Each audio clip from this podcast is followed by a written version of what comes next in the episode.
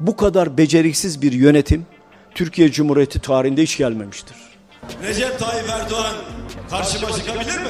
Ankara'dan İstanbul'a yürüyor Kemal Kılıçdaroğlu. Bizim yürüyüşümüz bu ülkeye adalet gelinceye kadar devam edecek. Son aylarda ekonominin çökmesiyle birlikte AKP hükümeti halkın öfkesiyle yüz yüze geldi. Erdoğan ve ekibi iktidarı kaybetme korkusu yaşarken Millet İttifakı da avuçlarını ovmaya başladı bile.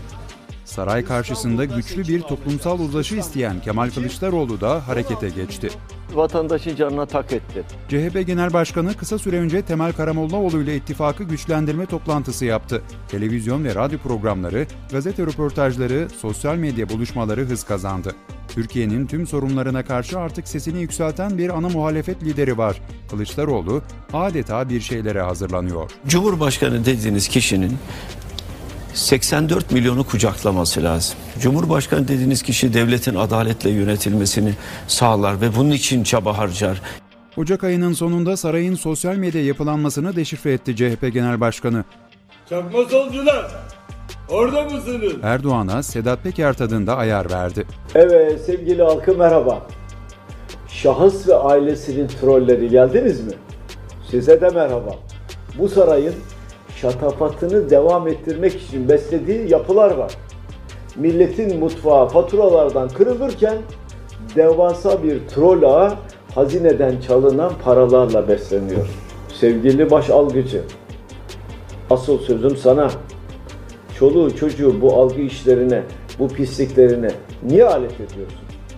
Teşkilatlarını küfür merkezlerine dönüştürmüşsün. Utanmıyor musun? Kılıçdaroğlu rakibinin alaycı Bay Kemal hitaplarının aksine siyasi nezaketten taviz vermiyor. Koronavirüse yakalanan Cumhurbaşkanı için geçmiş olsun mesajı yayınlıyor ve üslubuyla Erdoğan'ı Kemal Bey çizgisine getirmeyi başarıyor. Tabii Erdoğan sadece hastalandığında temiz bir dil kullanabiliyor. Onun dışında özellikle Kemal Kılıçdaroğlu ile arası pek de iyi değil. Hatta miting meydanlarında çocukların eline mikrofon verip CHP liderine hain dedirtiyor. Bu özelliğiyle benzetildiği ünlü isimler de var. Arkadaşlar bu Bay Kemal'in Cumhurbaşkanı amcam Bay Kemal Bay Kemal Cumhurbaşkanı amcamın karşısında kim? O adam hain hain. Bay Kemal'cim bu adamın karşısında. Ulan mikrofonlar. Tamam mikrofonu verin. Arkadaşlar Yani biraz daha konuşursak duvara kafayı vuracak. Yine TOKİ ve İller Bankası genel müdürlerimiz buradalar. Zaten halinizin talimatlarıyla müdürlerimiz buradalar.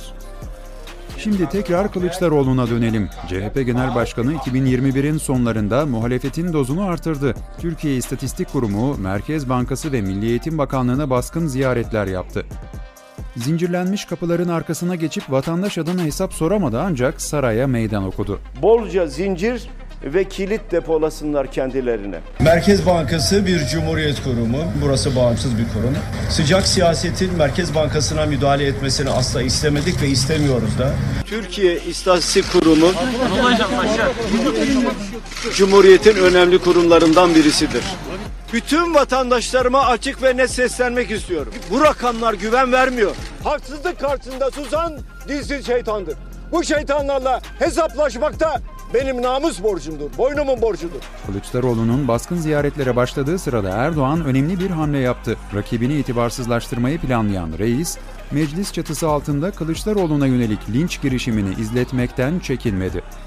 Ankara'da şehit cenazesinde canını zor kurtaran ana muhalefet liderine saraydan uyarı ateşi açıldı.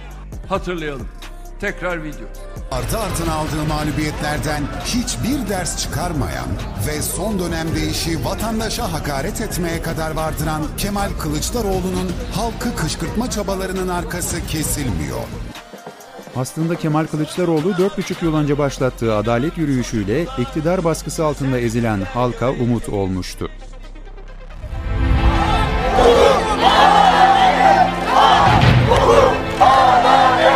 Adaleti mumda aradığımız günlerdeyiz.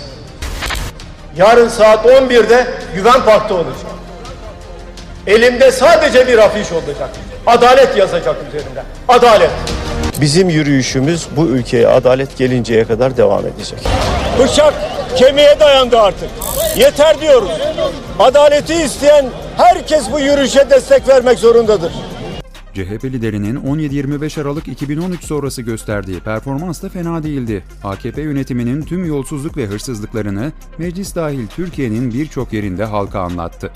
Yargıya doğrudan müdahale edilmesi, yolsuzlukların soruşturulmasının engellenmesi e, ciddi bir sorun olarak Türkiye'nin gündeminde duruyor. Ama artık bugün anladık ki kendisi başyalan. Arama yapılıyor. Babasını arıyor İçişleri Bakanı. Babası bütün bunların hepsini biliyor. Kaç lira para var oğlum diyor. Sen ondan bahset. Para var diyor. Oğlum kaç lira diyor. Bir trilyon diyor. Yolsuzluklar konusunda duyarlı olan bir toplum, geleceğe umutla bakan bir toplumdur. Kılıçdaroğlu sabır taşına döndüğü tartışmalar yaşamıştı eski Ankara Büyükşehir Belediye Başkanı Melih Gökçek'le. Gökçe'ye laf anlatmak ya da yöneltilen soruların cevaplarını alabilmek o kadar da kolay değildi. Sevgili seyirciler, Sayın Kemal Kılıçdaroğlu ve Sayın Melih Gökçek yılın tartışması için Ankara Haber Merkezimizin stüdyosunda 224,5 dolarlık bir saati aldınız mı almadınız? Birinci soru. Sayın Karayalçın döneminde Bırak yüzde Karayalçın'ı. 117 Sayın Karayalçın'ı Bir siz bırakın da onu. Niye bırakıyorum kardeşim? Bana Bakın da, Sayın e, Dündar yani bir şey konunun söyleyeceğim. dışına tı- taşmak olarak geliyor, lütfen. Sayın Kar- Yani Say- o Bak, bir yapısın dakika, da- Sayın o önemli yapısın- o Bakın, yapısın bir şey da söyleyeyim. öyle gitmeye Bir çıkalım dakika, buradan. Bir şey söyleyeyim ben size. Kaçamazsın. Müsaade eder misiniz? Bunu açıklayacağım. Kaçamazsın filan değil. Açıklayacağım Şimdi bakın, bunu. Bir dakika. Sayın e, Uğur Dündar siz burada e, yönetici olarak yanlış 8 yapıyorsunuz. 9 Bir insanın onuruyla, ki. şerefiyle ilgili bir iddiayı dile Peki, getireceksiniz evet. Peki, peki. ve ona cevap hakkı tanımadan Peki. bitsin bu iş Peki bir şey diyeceksiniz. söyleyeceğim. Parti içi çekişmelerle de zaman zaman mücadele etmek zorunda kaldı Kılıçdaroğlu. Muharrem İnce, Mustafa Sarıgül, Mehmet Ali Çelebi bunlardan bazıları. Kılıçdaroğlu CHP'yi daha demokrat ve özgürlükçü çizgiye taşıdıkça partiden kopmalar yaşandı.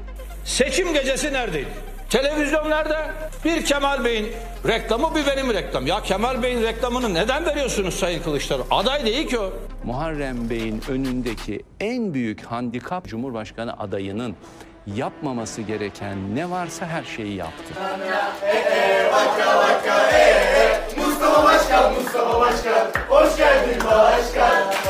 Güneşi görmek istiyorsan gölgeden çıkacaksın kardeşim. Tekrar günümüze dönecek olursak Kılıçdaroğlu yeni bir Türkiye hayalinden söz ediyor. Geçmişiyle barışmış, yüzünü geleceğe çeviren bir ülke. Beyaz gömleğiyle kamera karşısına geçip Türkiye'nin menfaati için Erdoğan'ın yapmadığı ne varsa hepsini yapıyor. Sizden ricam tüm ön yargılarınızı birkaç dakikalığına bir kenara bırakmanız ve beni kulağınızla değil kalpten dinlemenizdir. Ben milletimle helalleşme aşamasına geçmiş bir siyasetçiyim. Ben de bürokratlara seslendim. Seslendim çünkü nabız atıyor mu? Duymam gerekiyordu. Bürokrasinin yani devletin hala nabzı var mı?